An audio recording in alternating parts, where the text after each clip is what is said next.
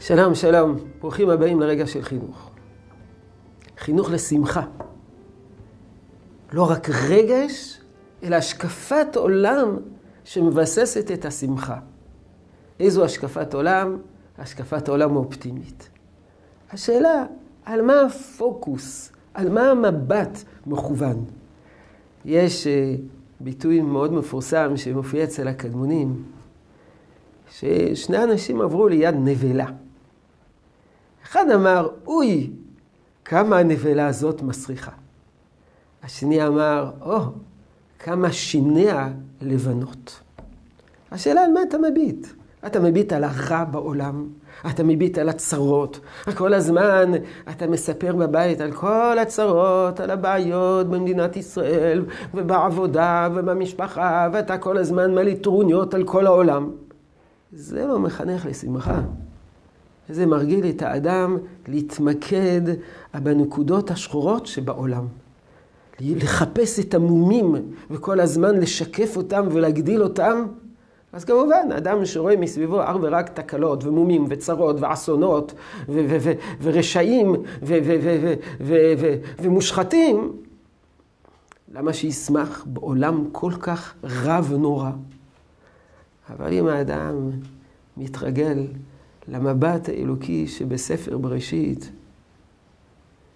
על כל יום הקדוש ברוך הוא אומר, הנה טוב, וירא אלוקים כי טוב. זה, זה, זה המשמעות של הפסוקים האלה. להסביר לנו ולחנך אותנו לראות את הטוב בעולם. אנחנו יודעים שהאדם יכול לקלקל את העולם. האדם הראשון, יחד עם אשתו, שתחיה, גורשו מגן עדן, קלקלו, קוץ ודרדר. אבל יש גם אופציה אחרת. האופציה הבסיסית זה האופציה של בריאת העולם, שהעולם הוא טוב. אנחנו מאמינים שהעולם בבסיסו הוא טוב.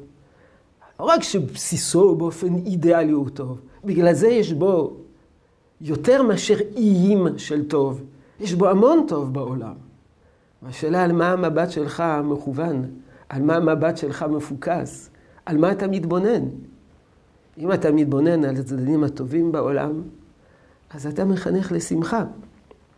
ואם לא, אז uh, אתה, אתה מחנך לעצב.